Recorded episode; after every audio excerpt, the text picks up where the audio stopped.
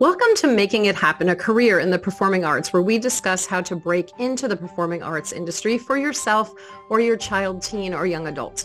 Guests include artists, creatives, casting directors, musical directors, choreographers, agents, and managers, as well as parents of young professional actors, singers, dancers, all who are passionate and share my vision of helping talented individuals land professional representation and have successful careers in the arts. My name is Leesa Csolak, and I am the CEO and founder of Making It Happen, a career in the performing arts. Having helped hundreds of clients break into the business on stage, in films, television, commercial work, and more. This podcast is supplemental to my groundbreaking online courses, Professional Kids and Teens 101, a primer for parents, and Professional Biz 201 for young adults, college students, and graduates. For more information, check out all the ways that you can benefit from my online courses, programs, free weekly newsletter, and free guides. Go to lbctalent.com or lbctalent.thinkific.com. My guest today is Amy Laviolette. Hi, Amy. How are you? I'm good. How you doing, Leesa? I'm good. I'm very excited to talk to you because I know how busy you've been, and it's been so exciting for you recently. I'm sure we'll get into that. And I'm sure that your mind is just spinning with all of the things, and the schedule must be insane. But so I'm really happy that you're taking the time out of your morning to talk to me today. And I think the listeners are going to benefit greatly from your story. So let's start at the beginning. I always ask everyone, when did you know that you were a performer? Like, did you know this when you were super little? Like, everybody always says that. I thought you're going to talk about what I'm doing now. No, I want to know about the beginning. Oh gosh. Yeah. Okay. Let me go in the memory bank. I knew quite young that I wanted to be a performer, or I at least, this is not the case anymore, or the reason why I do it. But I remember being in kindergarten, and I was just I want to be this role in the play because it's the main role. I just had the little spark of wanting to be part of something. So there was definitely a moment in kindergarten, but I do remember specifically in, I want to say it was sixth grade, we had this project to just draw our future selves, or that might not be exactly along the lines, but it was something that had to do in the future and where we wanted to be. And I just did a big building that said Broadway on it, because that's what I thought Broadway was at the time. It's I'd seen musicals, but I was just I grew up in New Orleans, Louisiana, and that was a red carpet and just go into the show. I was, going to work, because that's how work is. You walk up on the red carpet. I love that. I love it. I'm sure there's a lot of other kids out there who envision it that way. Yeah, it's it's definitely glamorous to be part of a Broadway show, but day to day, maybe not the most glamorous that. Not a red carpet. Yes. But yeah, so that's when I knew. Before that, I was singing with my dad a lot because he's a musician, and I was taking dance classes. It was more of a ballet intense studio. So I was constantly performing, and there was no other lifestyle. It was go to school, go to dance class, or go to piano lesson or voice lessons once I got older.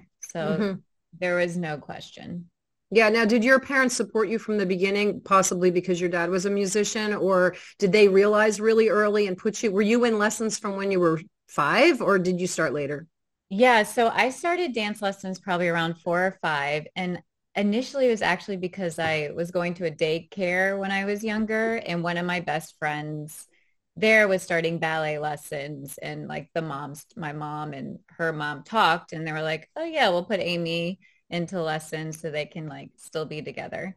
And it stuck and grew. And then, like I said, I was singing with my dad. He would, teach me harmonies and stuff. And they just knew that I had these talents. They knew I could sing. They were there to support me. And they, if there was a choir audition when I was younger, they'd be you should audition. This is, and I'd be okay. And of course I wanted to.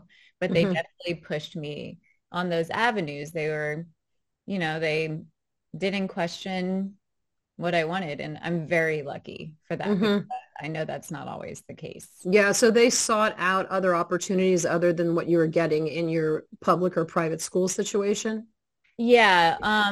I went to private school, and there was you know, we had choir in our lower levels, and then high school, we had a drama club called STK, which was for musical theater. There was kind of a big rut in my training because Katrina hit while I was in high school. And so I was my junior year.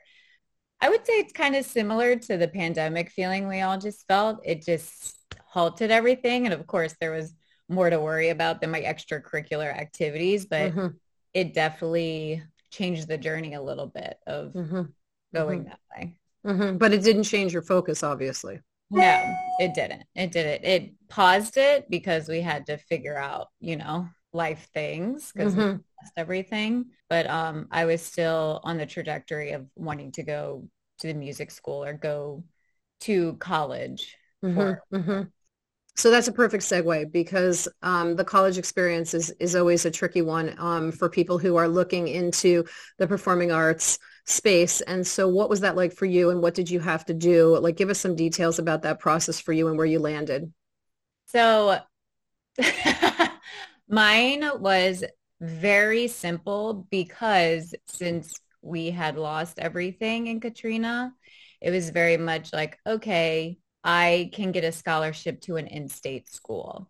So it really narrowed down where I could go, and just, you know, it complicated things. So the best case scenario was to go to LSU, which has an amazing music school. The School of Music there is, that's where my core training came. Was that classical based? It was classical based, and it was very small. And here's a little story that will tell you never to give up. So my first audition was for the fall of 2007, and I went in to audition, and I didn't get in the first time.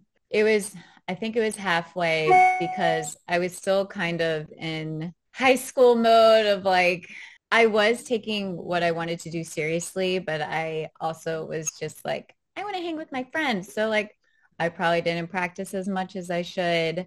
I was kind of used to being the best person, and, you know, you got to work harder. And of course it was heartbreaking. But I went into LSU the first semester and just got some gen eds done, and I auditioned again, and I got in. And what's crazy is I got in, I auditioned for the first opera that was going to happen in that spring, I think. It was called Rape of Lucretia. It's a Benjamin Britten opera, which only has about 7 roles. Don't quote me, but it's very small. And I got one of the roles, and I was like, okay, I'm doing something right. So just because you get that no, or that response that you were not expecting, you just have to keep going. Like, it's just, it's hard, and it happens for the rest of your life as a performer, honestly. Right. There you go. So yeah, that was a good first lesson. How many years were you there? Were you in a 4-year program, and was it a voice major? Were you in vocal performance? Like, what was that specifically? Was it a BFA? Yeah. So I actually double majored. I ended up majoring in both Bachelor of Music Education and Bachelor of Music Performance, which took me a little longer. It's about 5.5 years, but I wanted to do both because it was kind of a why not situation. Like, and it wasn't easy. As we all know, especially as performers in college, I feel like we're there so many hours of the day. Like, it doesn't even matter how many hours you're taking or credits. You're just there all the time. So that took me a little longer just because of the scheduling. And I also had to have a semester of teaching, which was with high school. So it took me 5.5 years. So you did a student teaching program too. Okay. Wow. Yeah. So you put the time in, definitely. Did you have a lot of opportunity to perform in that program? Because sometimes they don't. You said that you booked something right away at the school that you got to be in, but did that continue through those years, or was it something that they only allowed you to do, you know, certain years of the program? Do you remember? They continued to allow it. They honestly really pushed for everyone to audition for operas. So I was specifically classical. So it's specifically opera that I was auditioning for. So yeah, there, you know, it was a big day when there were auditions. It was very nerve wracking, but we still had the time because classes would pretty much be in very early chunks, especially like music theory and diction and all of these things. And then at night would be rehearsals. Mm-hmm. Wow. Yeah. So it was a busy time. Mm-hmm. And that was a long time to be in school too. So now what transpired after graduation? Like, where did you land? What was your focus? What were you thinking? Like, did you switch teachers? Did you stay with teachers? Like, kind of give us a little bit of that piece of the journey. Yeah. So, oh my God, it's like, where do I start? I knew I was moving to New York whenever I graduated. I couldn't wait to graduate. I was like, I'm moving to New York. I was still, so a teacher, we all had studios and our like professor teacher in terms of voice. And then we had a doctoral student that taught us. And Corey was my doctoral student who taught me and who I'm still good friends with now and still take lessons from her. She's a technician. Amazing. So that is a relationship that I got out of LSU and that I have kept in terms of training. But when I graduated, about 3 months later, I moved to New York. I knew performing is what I wanted to do. I talked to friends who were there to figure out, how does the musical theater auditioning work? Because to rewind, yes, I went to school for opera, but in the summers I would go back to New Orleans where I lived and work at a musical theater there on Tulane's campus. Okay. So I was kind of doing both at that time. I was like, oh, I'll go to New York and do both there too.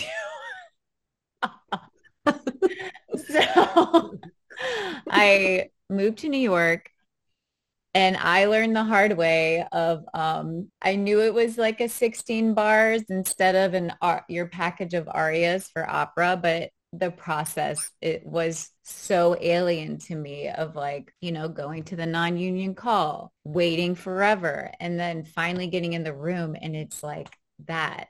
And I was like, oh, okay, this is how it works, or at least how it's going to start. Of course, I got there and I was like, I'm going to do it all. But then I kind of realized, I'm like, not that you can't pursue more than one thing, but I had to really sit down and focus and figure out, like, get my ducks in a row of what are the steps to having a successful audition. And one of them's just showing up. So that's the main one. I honestly, because I knew a pocket of people in New York and like some were performers, but mainly from Louisiana who I had met there. And I just started meeting people at auditions and just keep showing up and then started getting hired. And I was like, and started meeting more and more people. And it's, you know, and that brings up also the subject of networking. Yeah. You know, half the battle is like, also people want to work with their friends or people that they already know who works well or is easy to work with or will get the job done. Like, you know, it's the safety net. Yeah, for sure. Because if there's a producer or a director who has worked with other people and they know, like just what you said, they're going to show up, they're going to do the job, they're going to know their music, they're going to know the lines, they're going to learn the dancing, they're going to show up on time, they're going to put in the work. If there's extra things that need to be done, they're going to be there to do it. And if they know that's the case, it's so difficult for them to go, okay, do I look for new people? So there's definitely that piece that happens for sure. So yeah. What was the first thing that you booked? Like what lane were you in? So I booked The Golden Bride, which was with the National Yiddish Theater of Volksbeam. So a completely Yiddish show, of course, a language I do not know, but I was kind of on the lines of like, well, I've sung operas in different languages and I've taken diction classes. So if I book that, I'm sure they have someone there who's going to train us in how to say this and what we're saying. It was a really cool thing to book because we were doing this show that hadn't been done since like the early 1900s and they were just revamping it and it was really cool. So that was the first show I booked. And then after that was summer stock, did a whole summer stock at Mac-Haydn Theater. That was like, we did like 7 shows in a matter of 3 months. Like, you just talk about working every minute of the day, but I've also made like some lifetime friends through that. And I learned a lot and got to play dream roles like Cinderella and Into the Woods, but also having to learn that in a matter of 2 weeks. It really was a good challenge. And I was also still like not that I'm not young anymore, but I was, you know, still bright-eyed and like, yeah, let's go. Like I just had all this like new energy, you know? So it was really good timing and it was a good experience. Mm-hmm. Can you explain for people, and especially parents who have no idea what summer stock is, what it actually is, and, you know, the audition process for that? Can you give us some insight as to, you know, for someone who has no idea? That's funny. I'm like, what is summer stock? What is it actually? I would say it's like, I guess it's these theaters who put on shows in the summers, and it's, you're living in, you know, they have housing for the actors. You live there, you rehearse. So you'll be doing one show at night. So like at night you'll be doing Chicago, and then during the day you'll be rehearsing for the next show, which will be Into the Woods. It's theaters that are serving, they're serving the tourist community usually, right? It's that type of thing. And they hire one cast to go in and do a number of different shows over a course of how many weeks that they're going to be open in the summer. And sometimes they rotate two different casts, one for the month of July, one for the month of August, depends on the theater, right? But so you're busy. Like you said, you're, you know, day and night, living, breathing, and eating the shows, which is a really great training ground for somebody that's new to the professional side of things. Gotcha. Plus, I think it gives you a credit that says to someone, a casting director, you know, a director, producing team, that, you know, she's kind of been there, done that already. She's not just new right out of college. So it's a good thing for young people to do, I think. Yeah. And it was good for me because it was such an intensive, and being from more of the classical world still recently at that time, I was really thrown into a different type of shows back to back, which like I already loved doing, but I was like, okay, like this can be a very fast pace and I can do that. It kind of cuts your teeth, in a way. So following the summer stock situation, did you end up, were you auditioning regularly? Did you start to seek out professional representation at that time, or were you doing the auditioning process on your own? What was that for you? So I was still doing it on my own. I was still non-union. I was looking up whatever websites there were at the time of looking up auditions, which is, I guess, pretty much, it's like backstage.com is what I was doing. So after that, I was still showing up at open calls, and open call is basically a non-union call where you don't get an appointment, or sometimes that's kind of changed a little bit where some casting offices will create a sign up for non-union online. That's best case scenario. But a lot of times it's kind of, you show up, the earlier you get there, the earlier you are on the list and more likely to be seen. So it's a long day, and, you know, and you also have a job. I mean, I was in the service industry or working front desk at a workout company. Like, you're just juggling all of this, and it becomes a lifestyle. It's a hustle. It's like the definition of like hustling for the next job.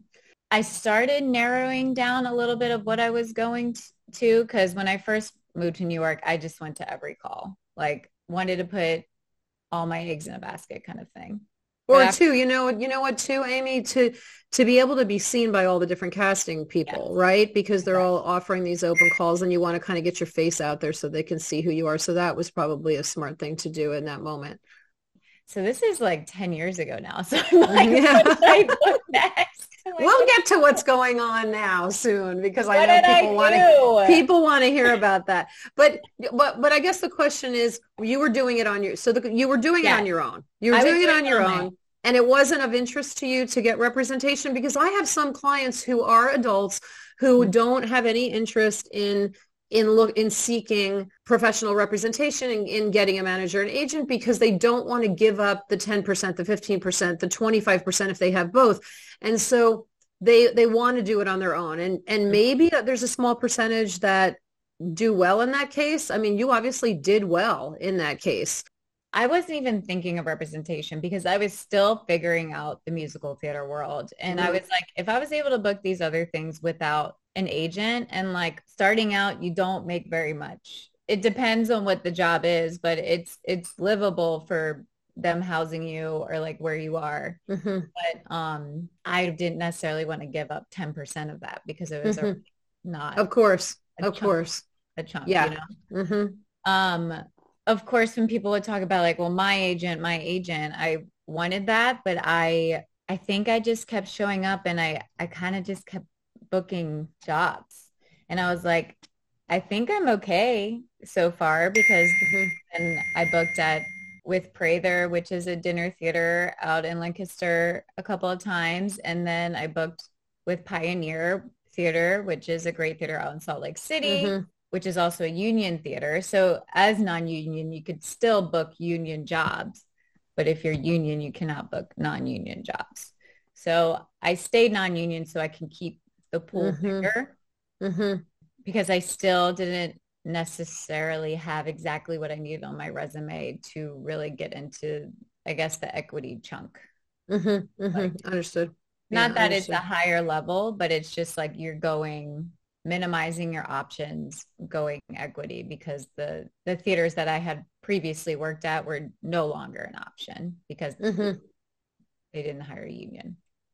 Yeah. So let's explain for a second the differences, right? So just for people who don't understand or aren't part of the industry at this point, once you do a union job in theater, you have to join the union pretty much. You know, you can make a decision to not join the union, but once you're in a Broadway show, you're in the union. Yeah. And once you're in the union and you're part of Actors' Equity Association, then you are limited to auditioning for equity projects. So projects that have signed on to be under the equity guidelines.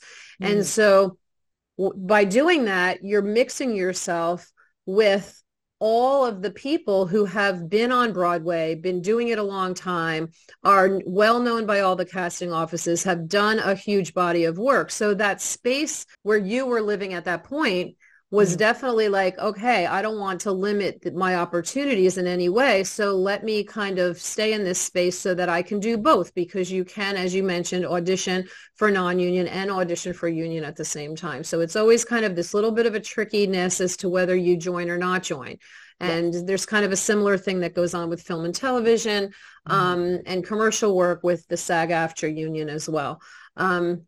But yeah, so I can totally understand why you were in that space. And some people rush to join, you know, they want to join immediately. Yeah. And it's really a personal decision, I think. Well, now it's a personal decision because you don't have to get points anymore. Right. When I was younger and I was learning, I was like, how does Actors' Equity work?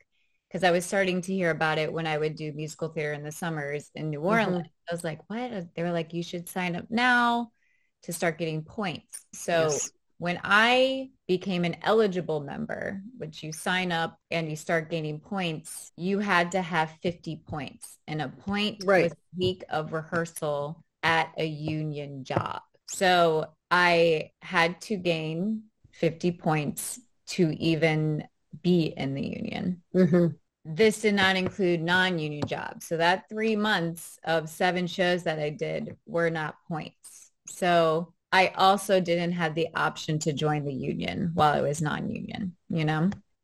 Yeah. And then they changed it to 25 points and I had that, but I still didn't join because I was like, I feel like I still need more things. And that's when I had booked a lead role in a show, and then I booked a tour, which I was dance captain for. And it was after that tour that I was like, I think it's time. And yeah, so that's when I joined. Now they've eliminated the point system and anyone can join. Yeah. I know. How much more can we say about that, right? Yeah. And that happened since the pandemic, right? Because that was that whole situation that occurred, which was difficult for everyone, and they made that decision to do that, And that was in 2019. So that was right before the pandemic happened. But I even found in those, you know, I joined the summer 2019 and I started auditioning those 6 months. And I was like, wow, this is very hard. Like, I was getting in the room because one of the perks of being in Actors' Equity is that you can make appointments through the website to go to auditions. So you're not waiting around. You're not signing up early in the morning, unless if it is completely filled up, you can go and go on an alternate list. There's a whole process there, right? Exactly. Yeah. Yeah. But the possibility of having an appointment that you can make yourself is there. I did realize after those 6 months, I was like, I need an agent. I was like, okay, like, yes, I'm going to these calls, but like they also have agent appointment calls that they will most likely, I find, book from, because that's kind of the first pocket of people that they're seeing. Not that they're better than anyone, but it's like if that's earlier and they see someone that fits a spot that they're trying to fill, that's it. And then all those other calls that you are finding online to book is after that. That's not always the case, but like I was like, I need a little help here. So let's take a little kind of sidebar for a second and talk about the side hustle space, because now you are considering the agency or an agent or a manager. And I know that from talking to you previous to this interview that you had been working under either management or an agency and doing other types of work, not just the Broadway side. And so that's an interesting balance to talk about and explain to people in regard to that type of work. So you were doing the side hustle thing, but you also were doing performance type things. So can you talk about that and how you segued there and still kept that goal in mind, that Broadway goal? So all during this time, I was also, I did have an agent with modeling, and I started with one agency right when I got to New York. It was a 3-year contract, booked a few things, but not very much. But I learned, and I was like, it was a huge agency. And I was like, okay, I'm getting lost, like time to part ways. That was fine. And then I reached out to a relatively new agency, and it was primarily for fit modeling, which isn't fitness. It's basically when designers are making their clothes, instead of making it on a mannequin, they actually have a human person that they're creating these garments on, and they'll ask how does the rise feel or certain things. So it's actual feedback. Like, and of course it's like, it's an expensive job, or it's expensive to have a fit model. So it's usually a higher brand. So if I would ever get a gig doing that, that was great, because it's one of the highest hourly paying jobs as a model.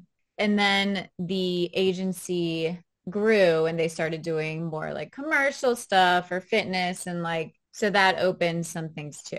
I met a few of the girls through the agency. I would, they would have some mixers or whatnot, and I would go, of course, like, and I'm saying you have to network and you have to meet people. Like, I am social, but in a new setting, it is so scary to me. So this was not easy. So if you're shy and like scared, that's okay, because that's also very natural.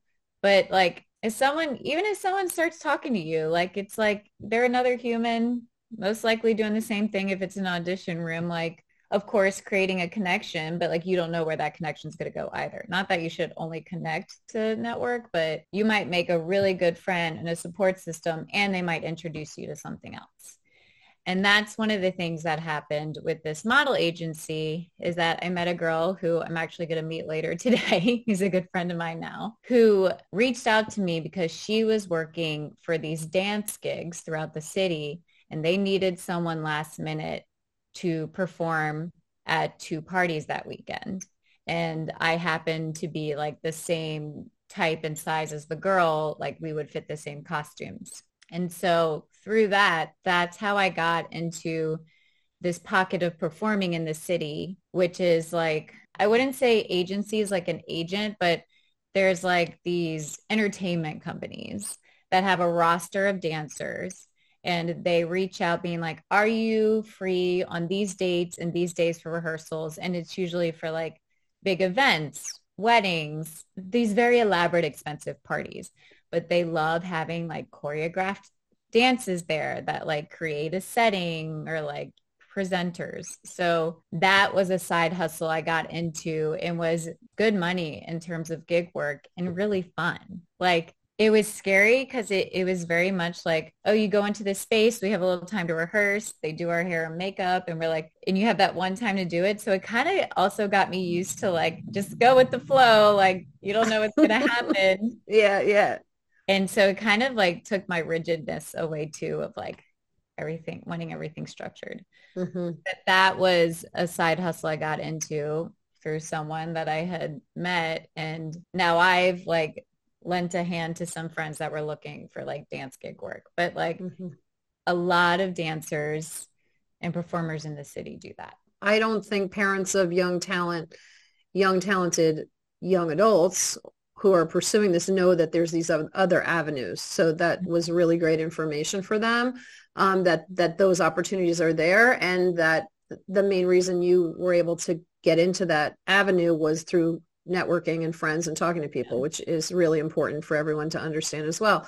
So let's talk about more recently, jump ahead to, I know that you have done a number of those types of performances where you have sung as well. Mm-hmm. And more recently, I believe it was something at Hudson Yards, because I was looking at online and kind of picking up some little tidbits of your background prior to the interview. But can you talk about that job, and was it pivotal for you? And then you also had been working recently as a lead at the McKittrick as well. Mm-hmm. So those types, that type of work kind of, also kind of fits into that mold of what you were just explaining, like these other opportunities that the average person wouldn't know, right? Because here's the teenager or the young adult or the college student sitting there thinking, I want to be on Broadway, and not understanding that there's all these other opportunities that can help build your resume. So can you talk to those points a little bit? Yeah. So once again, a friend reached out who was like, hey, there's this huge winter show that's going to be happening that's, based around festive activities. That's kind of a variety show, but they're looking for someone. Like, there was going to be a whole like maze people go through and they see different worlds. So it was very much like ambiance kind of like model thing. I had this like crazy, like beautiful art mask that this artist made. And so it was like presenting that or whatnot. But then the host of the show, Shaquita, found out that I sing, and she's like, oh, do you want to do one of, have a little bit in the show? And I was like, oh, sure. So I ended up singing an aria into like a pop song, like very camp, very fun, like such a great time. And, and it was a job. So I was making money off of this. And it was actually kind of the first time where like I had my own act. Shaquita like guided me and helped me with that. And like, she was a main helper and like guardian angel. And that was also actually one of the scariest things I've done. I was like, what am I doing? What is what's happening? But it was such a new space and just a new thing to like kind of challenge myself. And then once I did it, I was like, oh, this is great. And like and it was like 4 nights a week. It was a great job to have, and a great, if you are a performer and you're open to new ideas and getting to work with amazing people, like, what's the downside? And it's a job.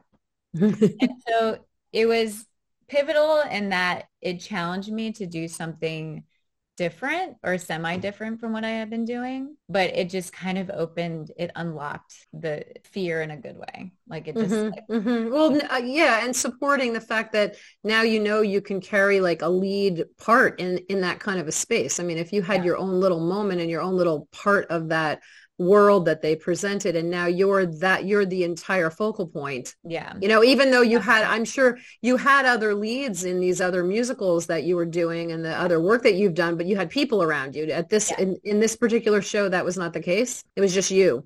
Yeah. Just me at that moment, like presented, like we all had like pockets and vignettes of like our own act, and very it's cool. Another job. Like it's, it's great.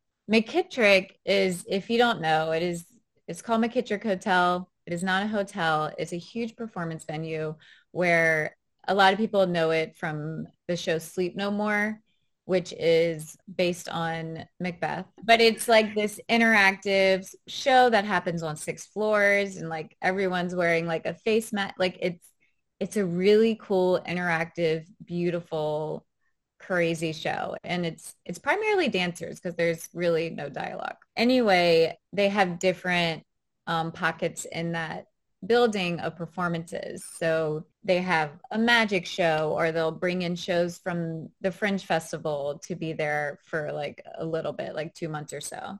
Mm-hmm. And a girl I met on one of the gigs, the dance gigs, was working in the building, and she was like, I'm actually going to start a new show, and I'll probably have auditions soon for it, and gave me the information. And I was like, cool. And so I went to the audition and got in, and I started the pre-pro with two other girls, which basically means like building the show from scratch, like the choreographer or director are trying new things on us, and we're there to like be like, oh, okay, this, like basically workshopping the show. Yeah, that's how I got in the building. And then they started rehearsals and building out this crazy awesome show. And then the choreographer was also part of the magic show. She was like one of the hosts, and she was leaving the show, and she was like, would you like to do it? I was like, yeah. So that was like another performance opportunity that I was not used to, because it was like there was written dialogue, but it was a lot of improv and like, you know, interacting more with the audience. And I was like, this seems cool, but scary. But like, I learned more things about myself and what I was capable of doing. And it was a paid job. Like, it's like, once again, like, you never know in these relationships with people how they will blossom and what may come of it. And like, I never thought I would ever work in that building. Like, I remember going to see Sleep No More when I first moved to New York, and I was like, this is so cool. Oh my gosh. And like, now like I'm rubbing elbows with the people who work there and and own it. It's like, it's really cool. It's crazy. Yeah. And then that led to was it a Super Bowl commercial? Yes. Oh my God. You like, right? So I like more than me. Right? Well, you know what? Let's wait. Give it up. Let's give it up that you have had a very, very busy week between your Broadway show, which we'll get to, the Tonys, and now Broadway Bears. So like that's coming up this weekend. So I'm catching you in between all these things. So I don't mind helping you to kind of spur your memory, right? Yeah. Thank you. Right? One of the producers came up to me and was like, hey, they want to do a commercial with the magic show, and they want you and these three magicians and some people who work there for like background stuff. And it's going to be for the Super Bowl commercial. Like, it's like the opening commercial. And it was for a Saints game, which who dat? New Orleans. I was like, yes. I was like, of course I will. So like, what a crazy like moment. I was like, wow, I didn't realize this job would land me on national television, also like in front of like, you know, my friends I grew up with, and like it was just such a weird like circular moment. That's probably the wrong way to say it. Yeah, definitely. So that was really cool. And you never know. You just like, and like I said before, like I get kind of shy. I definitely get scared and fearful of new things, but like, ooh, when you push through like that, like cause it can feel sickening. Like it doesn't feel good. But like when you like, you just like keep going through that. Like wow, things happen. Yeah. So more recently, you're starring up there with Lea Michele in an amazing Broadway show that it's a hot ticket on Broadway. And congratulations, officially. Thank you. It's a dream. Like, you know, of course, like I moved to New York, and when you're fresh and new and like everyone's path is different. Some people book it right away. Like, or some people are like, I decided I don't want to do it. Or there's a lot to it. There's not just one journey. And there was just kind of no other path for me. I was like, this is going to happen. And of course I had my doubts at times, but like I've been here for 10 years and I booked my first Broadway show, but that doesn't mean I didn't do anything else, you know, like, it's been a really cool way of getting here. Well, you know what, too? I feel like the time that you put in, the energy you put in, and your journey is so, and tell me if I'm wrong, but you're able to really understand yourself. Do you know what I mean? And like you went through all these different kind of stepping stones, you know, and to the point where, okay, this was your time. You were ready. You were the right type. You were the right. So talk about that a little bit, maybe the audition process a little bit, but how you see it from your perspective. This particular show at this time with your talent, your ability, your type, like so that people can understand that, you know, you don't want to hang all of those things on one in one basket or whatever. You know, I don't know how to really put that, but just the whole idea that when it's your time, you know what I mean? It happened for you because of all of these things lining up. Like people talk about the stars lining up for them. You know what I mean? Do you feel like that was part of it? Like talk about how you felt about the whole process. Well, so Funny Girl just made their year. I knew a couple people were leaving and they did post auditions online to make appointments. But my boyfriend, Kurt Solak, who happens to be in the show, he said they had agent appointments. And I do have an agent, but here's another thing. It's like, yeah, they're doing the work for you and getting you auditions. But if there's a way to get an appointment, like if you know something, give your agent information or tell your agent, oh my God, there's this audition. Like, can you get me a slot kind of thing? Like, absolutely.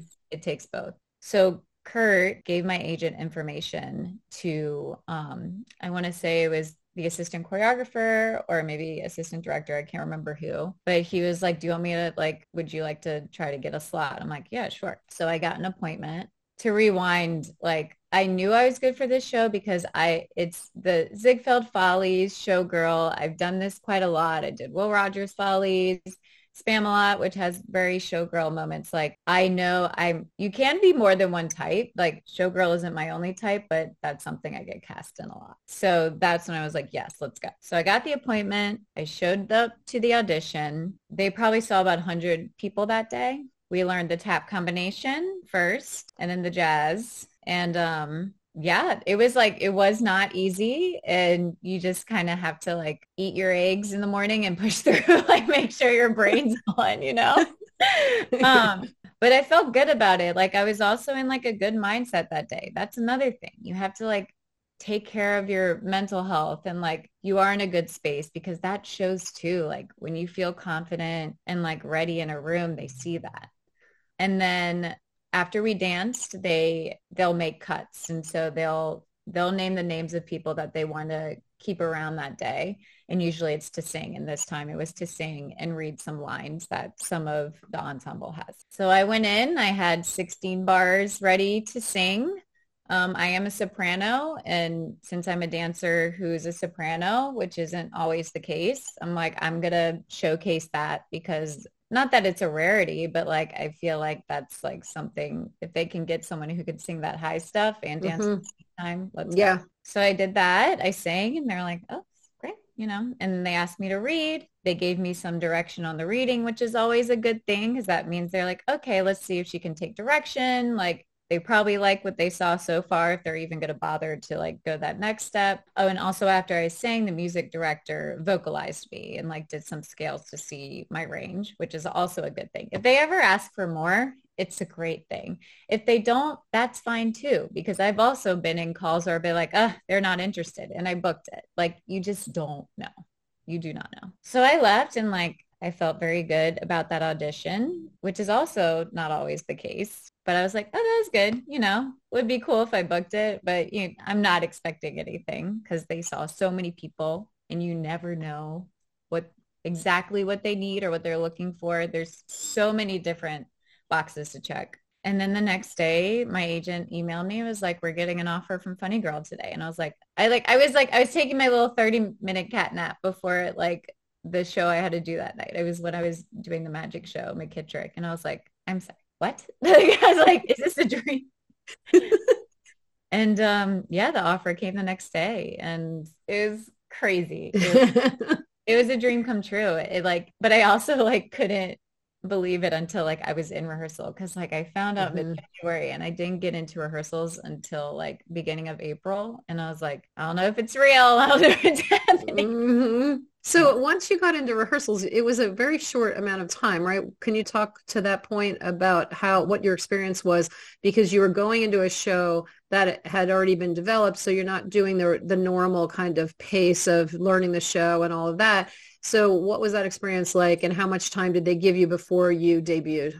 Yeah, so they gave me 2 weeks for rehearsal, and it was more like 10 days because that includes like their off day on Monday. They're not going to rehearse on their off day and all that. Sure. So it's interesting because I have been on the other side. Like when I was on tour, I was the dance captain teaching people who were coming in mid-show who were replacing others in like a very quick fashion. So I had been on the other side before. So I was like, oh, okay, like I kind of know how this goes. No, it is to have so much focus on you. And of course, this is a personality thing too. Like everyone works differently under different conditions, but I was not ready for like, cause it was the dance captain, the assistant dance captain, and me, and stage management, and the pianist during rehearsals. And it was about just teaching me the show. And like, yeah, that was a different kind of pressure that I wasn't ready for. Like I knew it was going to be a quick process, but I was like, oh, this is a lot. I went through every emotion possible, like not in like I was professional. Like, it's also okay to like, I would have talks with my dance captain and he'd be like, how are you feeling? And like, I'd be honest and like, it's okay. I mean, of course, like you want to be, you know, if you're in a safe space, and I was like, yeah, this is, I'm a little scared, like on the fifth day of rehearsal, and like, I was supported, which was really nice. And I did it. I knew I'd be able to learn it, but it was just such a new learning experience that I hadn't had before. Yeah. And so then we had a few days before I actually went into the show, we have a thing called a put-in where the whole cast comes, we go through the show, and I'm the only one in costume and wigs, and I'm basically doing the tracking or where I'm going on stage with everyone there. So as I was rehearsing, no one else is there, but I'm told this person is there, you need to hit this number, there's another person here, it's creating this. So that was the first time I actually had other humans on stage to actually be like, oh, okay, that's what you're talking about, this is what it feels like. Oh, I'm on 4, but like it's kind of hard to see that number with the lights, so okay, it lines up with the aisle and the audience, so I'll go off of that. Like it's just all of these little intricate things that make a Broadway show or any show, like hitting your mark, look that much better and in sync. So that was scary. A little bit. But what was nice is like the ensemble, whenever they have put in days, they have like little themes. I think it's nice. It kind of lightens the mood. And so that day it was like a beach theme. So everyone was in beachwear and floaties while I'm in costume. There might have been a few Speedos at some points. That's so fun. So it was actually really funny. And then that Tuesday was my first show, and like I was still rehearsing up until that moment, and it was an outer body experience. But a friend did tell me, who I met on another contract, who's also in a Broadway show right now, she was like, the best advice I ever got was like, that first show, you're going to feel crazy. Like it's a lot. Once you're at bows, like you've done it, take it in, picture your younger self on that balcony who just like wanted this so badly. And like, it was the best advice I got. Like it was really amazing. Oh yeah. My gosh. It was awesome. Yeah. Like, of course, like it took me about like a week or two to really feel settled. Cause like after such a quick rehearsal time, so much, it's a pressure. And like, yeah, I finally was like, okay, I can have a little more fun with it. Oh, right. Place this a little better, like just finding like the longevity of it, and like and settling into being able to know what to focus on, I'm sure, as you're going from one, you know, space to the next in the actual like drill that you have to do and all of the things, because the dancing is pretty intense. The tap dancing in that show is incredibly difficult. I mean, Ayodele is like one of the best tap choreographers living today. So I was scared. And her assistant, Dre, who is also an amazing tap dancer, actually came in for a couple of the rehearsals, which was scary. You know, like I can tap, but I had never done Ayodele's tap dancing before. And it is so fast, but I've become a better tap dancer because of this. Mm-hmm. And that was also like a very like exciting yet scary moment. Another new thing. Yeah. You know what? Yeah, exactly. And, you know, I feel like your whole story is really pointing toward push yourself to like be in a space that's outside your comfort zone. Mm-hmm. It seems like that kind of has happened along the way to you with all these projects to bring you to where you were, or where you are rather today. Mm-hmm. And more recently, let's talk about the Tonys before we run out of time. That was an incredible surprise. I think the people who follow musical theater across this country and the world looked at that like, wow, we're getting this special treat to have the cast of Funny Girl and Lea up there doing an iconic number. Lea sounded freaking, of course she sounded amazing. Yes. But it was so great to do that. And also, like, to be honest, for being on the Tony stage for the first time, and to not have to worry about falling on my face or like doing anything crazy. It was like, and we were all there like supporting Lea too. Like, I can't imagine the pressure. I actually, that is a whole nother like, just like feeling that like she was pushing through and like experiencing. I'm sure we're all human. You know, we all feel that, but it was nice to like, cause I was standing there and like acting with everyone around me and with her. It was nice. I could also take in what was actually happening, and maybe like, and I would love to dance or sing a lot more the next time the Tony stage is presented to me, but that was a nice first time. And like performance of that number that she sang, for those of you who might not know, Don't Rain on My Parade, iconic, legendary Broadway song done by just, you know, a legend in her own time. And they performed as the finale. They were the final performance. So that was pretty magical for you. It's just, I feel like, you know, your career has been catapulted of recent, you know, and there's only more to do. I'm sure there's just going to be more and more for you. But so let's talk about, well, let me ask you this first before we kind of wrap things up. Do you have any specific advice, whether that be for a young person with the same aspirations or for a young adult who has come to New York with the same goals and dreams? Anything you could think of that you would want to share?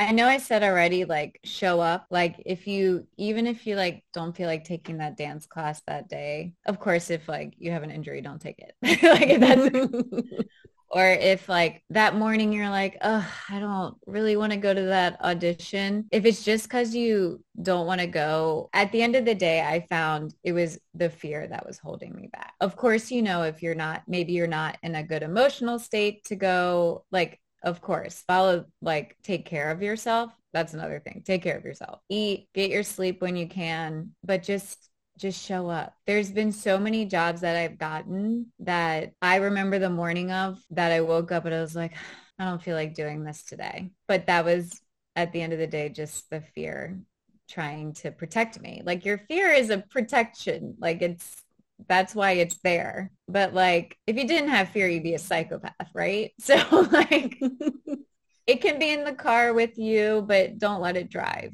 I read that from a book. I can't remember which one. Yeah.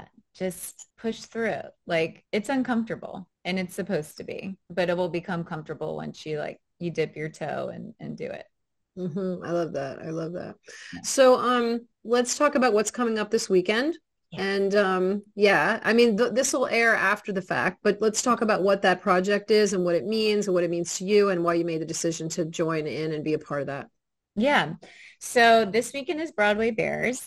It is a performance, which everyone who's on it is fundraising for Broadway Cares, Equity Fights AIDS. This started about 30 years ago, I believe, and it's basically raising money for, initially started with AIDS, and then it has grown into raising money for women's health, the Actors Fund, which it's not called the Actors Fund anymore, but it is actually something I had used in the past for talking with a social worker while in the meantime trying to find a therapist. Like, it is a great, great resource for people in the performing arts. So it's money to that and to several other causes. Like, it's become such a huge, huge fundraising to support. So in order to do the show, you also have to have your own personal fundraiser, which is great. Like, they raised $1 million last year. Like, that's insane. That is insane. And everyone's donating their time, like all the dancers, makeup, hairstylists, I believe tech. Like, it's this huge, amazing, cool performance that it also just celebrates everyone and their bodies and just a really good time. Like, it is so much fun. My schedule is going to be crazy this weekend with, like, even Saturday and Sunday. It's like 9 a.m. rehearsal for that. I have two shows on Saturday. And then Sunday morning, I have 9 a.m. rehearsal. I have a show. And then I have tech rehearsal after that for Broadway Bears, and then two shows that night. Like, it's work, but I wouldn't want to be doing anything else. It's really cool, and it's a great cause. And I've already made new friends with this. Like, it's just such a cool, fun thing. Mm-hmm. I love that. I love that. So if someone wants to continue to follow your journey, can you share how they can do that? And if they wanted to get in contact with you for anything in the future, you know, other interviews or any kind of work that might come. Yeah. If you could share what and how they would do that. Yeah. So if you want to follow my journey, I'm pretty up to date with Instagram stuff. My Instagram name is at Amy_Laviolette. So that's at AMY_LAV as in Victor, IOLETTE. If you would like an interview or a coaching or a Q&A or something like that, you can email me. And that's lavioletteamy@gmail.com. That's LAVIOLETTEAMY@gmail.com. Thank you so much for talking with me today. This has been amazing. I love your story and your journey, and I think everyone is going to really learn a lot and be inspired. So thank you. Thank you. Like, to be honest, like, this was a scary thing for me today. Like, interviews and talking on the spot, I tend to lose my words when I'm feeling a little socially anxious, and this is another thing that I've pushed through and enjoyed, and thanks for having me. Thank you so much. I love you so much. All right. Thank you. I love you too. If you'd like to follow Amy to keep up with all that she is doing, follow her on Instagram at Amy_Laviolette and join me every Sunday at 8 p.m. Eastern. Need more information? Visit lbctalent.com or lbctalent.thinkific.com and follow me on socials at Leesa Csolak_LBCTalent. By sharing our stories, we can help other talented individuals plan the career of their dreams.